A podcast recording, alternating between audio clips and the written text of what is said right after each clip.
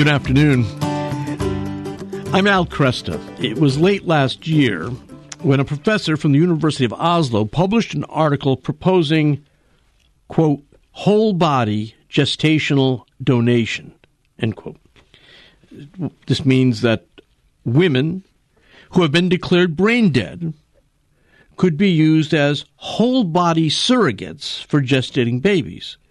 And the article went on to say, look, there's no significant ethical difference between keeping a brain dead person alive so we can, uh, you know, take their organs and they can donate their organs and keeping a woman alive, quote, brain dead woman alive, in order to utilize her uterus uh, to continue gestating a baby. Uh, I mean, when you hear this, you say to yourself, "Is this happening? I mean, is this a think piece? Is this just an ethical, um, you know, puzzle?" Uh, but my guest, Jennifer Lahl, is the founder and president of the Center for Bioethics and Culture Network. She's taking a very serious look at it. She couples her 25 years of experience as a pediatric critical care nurse, hospital administrator, and senior level nursing manager with a deep passion to speak for those who have no voice.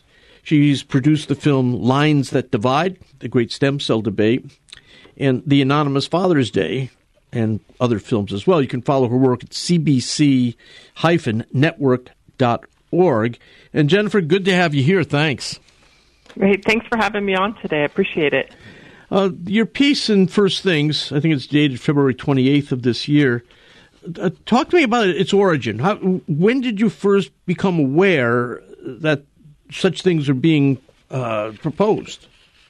Well, I I actually was tipped off on this uh, journal article where the woman who proposes this ghastly, um, you know, idea. It's not happening yet, but it is sort of her thought piece experiment. Uh-huh. Um, and I've been working for probably the last 15 years to oppose surrogacy, full stop, in any shape or form. Mm-hmm. Um, and as an ex-nurse, I was mortified to hear that she was proposing that women who have been um, diagnosed with brain death, you know, could could legally um, consent to just like you could donate your organs in you know the uterus the womb is an organ Yeah. she was proposing that in that informed consent of choosing to be an organ donor why not use you know these brain dead women um, to gestate babies for people before we allow them to go on to their natural death Yeah. I, I think at first glance, most people would think there's something really wrong with this idea. you know what I'm saying? Just a kind of a, a gut level, even aesthetic idea. There's something that doesn't sound right or feel right about it. Uh, walk it through for me, though. What is she yeah, claiming? Well, it, it conjures up kind of you know really sci-fi kind of movies. Yeah. I mean, in the in the typical fashion, I worked in hospital nursing for 20 years. You know, a person who's um, you know just, just been diagnosed with irreversible brain death and has made the decision to be an organ donor. You know, they're kept alive maybe a, a few hours, maybe a few days till family can come and say their goodbyes. Um, but this notion where you would, you know, literally perhaps keep a woman on life support for nine months yeah.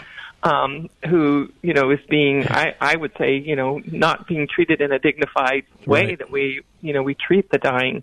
Um, nobody's in this whole article of this woman. She's never once mentioned any kind of impact that this is on a child who's growing in the womb. When you think of a woman who's pregnant, you know, mothers they sing to their babies, they rock their babies, they talk to their babies in the womb, they bond. Yeah. This is a woman who literally 24/7 is going to be surrounded by intensive care. You know, the noises of an ICU, doctors and nurses turning her and, and positioning her, infections that you get when you're on long-term life support. I mean, no consideration that this child is being gestated in literally a dead woman. And is this child going to grow up and think that this was an okay use of this woman's body instrumentally? Um, so there's just so many, you know, things to um, to push back on and to be repulsed by it, with this Yeah. kind of a, an, a view. Yeah. Uh, what kind of response did her article get uh, in the? I'm sure others responded to it. I would hope others responded to it. Yeah, I mean, thankfully, our conscience hasn't been so seared that people, you know, resoundingly were disgusted by this idea. Yeah. Um, you know, but you know, as things go, when something becomes normalized, people become more, you know, well, okay, she is just dead anyway. Right. Um, So, you know, that's why the work that we do, I think, is so important, is kind of always raising the, the, the temperature um, that this is exploitative to the woman's body, this is exploitative to the child, it's undignified. Um, you know, we people deserve better. This is not proper medicine. Mm-hmm. mm-hmm. There's still questions surrounding uh, determination of brain death, too, isn't there? Yeah, it's not, you know, and I say in the article, it's not a settled diagnosis. I mean, there was an earlier proposition in about 2000 where uh, somebody put forth that we would use women in persistent vegetative state, um, which, you know, we have, you know, evidence that people can actually recover from that. Mm-hmm. And I think this particular woman thought, oh, well, let's just go with brain dead women because, you know, they won't recover and they are, they are, you know, legally you know, on all intents and purposes dead. But you know, I worked in again in critical care settings, and it's it's not as clear cut as yes, this is a dead person. But still, the point is we should not be yeah. using this person, and you know, the ends don't justify the means. Well, that asks, I asked the question then. I mean, whose jurisdiction is it to make a decision like this? Well, I, you know, this is, you know, the United States where, you know, we're very independent and free market people. So whether this would be um, the purview of the, you know, the United Network of Organ Sharing, which is the, the body that sort of regulates all organ donation and donors and recipients and tracks and monitors um, and, and maintains the sort of the allocation. How do we give precious resources? We don't have enough organs, obviously, for the people that are on waiting lists. So whether this would be something, if it got implemented, heaven forbid, um, would it fall into the, the purview of just regular old organ donation policy right. that we have established in yeah. the United States. Yeah, uh, I mean, I think most people would, would feel as though this is something more than just organ donation, though. There's a sense that you're, in a sense, you've got a, while the brain is dead, you've got the donation of a living system here, uh, not just the uterus. It's a living system. So well, it just begs the question of you know the, when where does this end then? If you can keep people alive for this many months yeah. to gestate a baby, you know why couldn't we keep people alive for months and months and months so we could do, you know, new drug testing on them, right? You know, new experimentation of surgical procedures or implants, you know, all the things that we do in normal kind of clinical trials where we use human subjects, you know, people that consent to be part of you know experimentation um, you know, with this, you know, just sort of open the floodgates to, well, if we can use the body for this, why can't we use it for that? Right, right. And uh, you you point out that she never once mentioned, and you said this a little bit earlier in the interview too, but you that she never mentions the rights of babies who would be born through this whole body gestational donation. So she's very laser focused on uh, one thing's here. Uh, what does this mean for the child? Yeah, and it because in you know she sort of opens her you know her proposal, if you will, um, by saying, "Well, this is fix all the ethical problems around surrogacy." So it was great, one that she granted that there's ethical problems of surrogacy. Yeah, okay. You know, yeah. hiring women to be surrogates. Mm-hmm. So her solution is, well, let's just use dead women. But again, there's no concept at all, and we know that maternal child bonding begins in utero and, and in normal hospital settings where mom is sick or baby's sick or um, you know women who are still pregnant have to be hospitalized. We're very mindful of the fact that you know maternal child bonding is good, important, necessary, and yes. we encourage it. Yeah. And here, um, you know, and and I also have to think, well, who are the people? that want a baby so desperately that they will um, violate the dignity of this you know, dying woman mm-hmm. and use her in such a cold fashion to gestate a baby. I mean, I mean, we know that we're a, a blink away from artificial wombs, and that's concerning enough. You know, raising and gestating babies, you know, human babies in artificial wombs. Mm-hmm. Um, but then to take it to sort of a more grueling level, um, you know, on one hand, the artificial womb is kind of sterile and high tech, but it's you know it's just something a little unsettling about uh, you know a woman who should be allowed to die. Yeah. Um, yeah. You know, and being you know kept on life support for months in order to gestate a baby. I wonder if feminist concerns would play into this, right? I mean, this would be, in this way, kind of the ultimate in commodifying a woman's body. Yeah, I think you know because I work with lots of feminists who who have joined me on my campaign to stop surrogacy yeah. of you know yeah. hum, human living women. Um, so yes, I think they would be equally mortified that this is just another, you know, undignified, you know, use of the woman's body. It's exploitative. It's commodification, uh, using um, women's bodies instrumentally. Pro- I mean, profiting off of uh, a dying woman's body. I mean, because there's a lot of money here that's going to be made in the in the gestation and the surrogacy. You know, people pay yeah. surrogates to have babies, so there's a financial element. So there's this much for many, many people, whether they be religious or liberal or conservative or what, to just think that this is this is just uh, um, dehumanizing. Yeah, yeah, it, not it, proper medicine. T- turns her it turns her really into nothing more than a fetal container.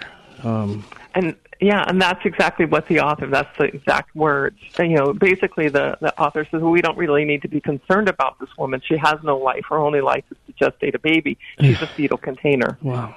Wow. It's grueling. That's, that's, wow. And it's, it's, uh, almost surprises me more because it's a woman who's putting forward this proposal. Yeah, yeah, right. Did, like, has, has anybody run with it? I mean, is this something that you see I realize once you start talking about it, it may be a while before people, uh, you know, get used to the idea. But I'm just curious: has there been any positive response to her uh, article?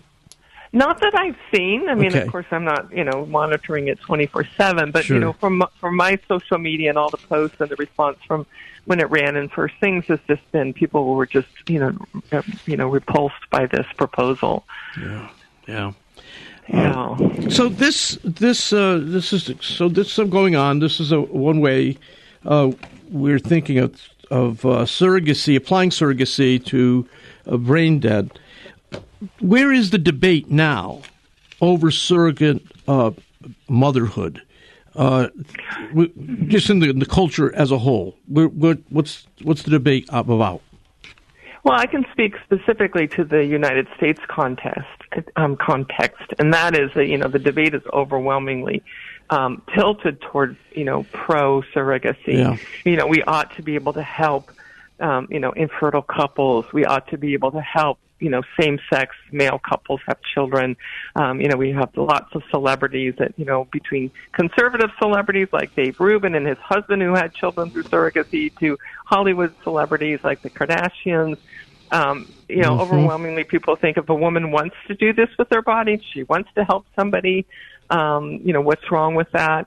Uh, you know, yeah. it's, it's, yeah. it's overwhelmingly seen as a positive and a, and a good, wonderful thing that this angelic woman is doing, giving the gift of life. Yeah, it, this is so many of our discussions in America kind of end before they begin. Uh, they end with the statement, "Well, it's her right, you know. She if she wants to do that with her body, that's fine." And that that's supposed to end it. Curtain comes yeah. down, the discussion is over.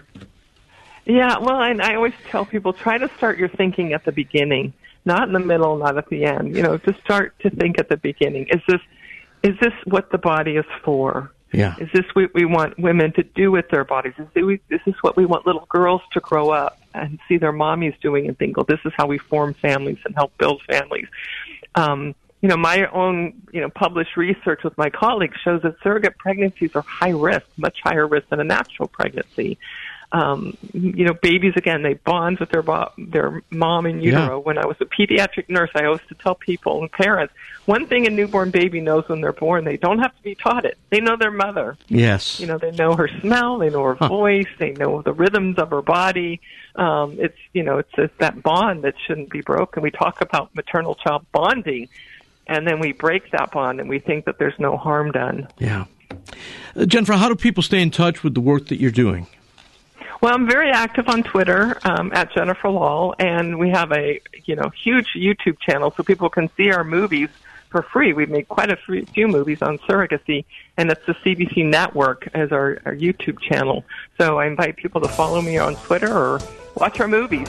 Very good. Well, wonderful talking with you, and I hope we can talk again in the near future. Thank you. Jennifer Lahl, again, cbc-network.org. And uh, her movies are available there. You can follow this discussion. You know, it's one of surrogacy, surrogate mothering, surrogate parenthood is one of those things that every, it pops up as a you know flashpoint now and then, and then it disappears for decades.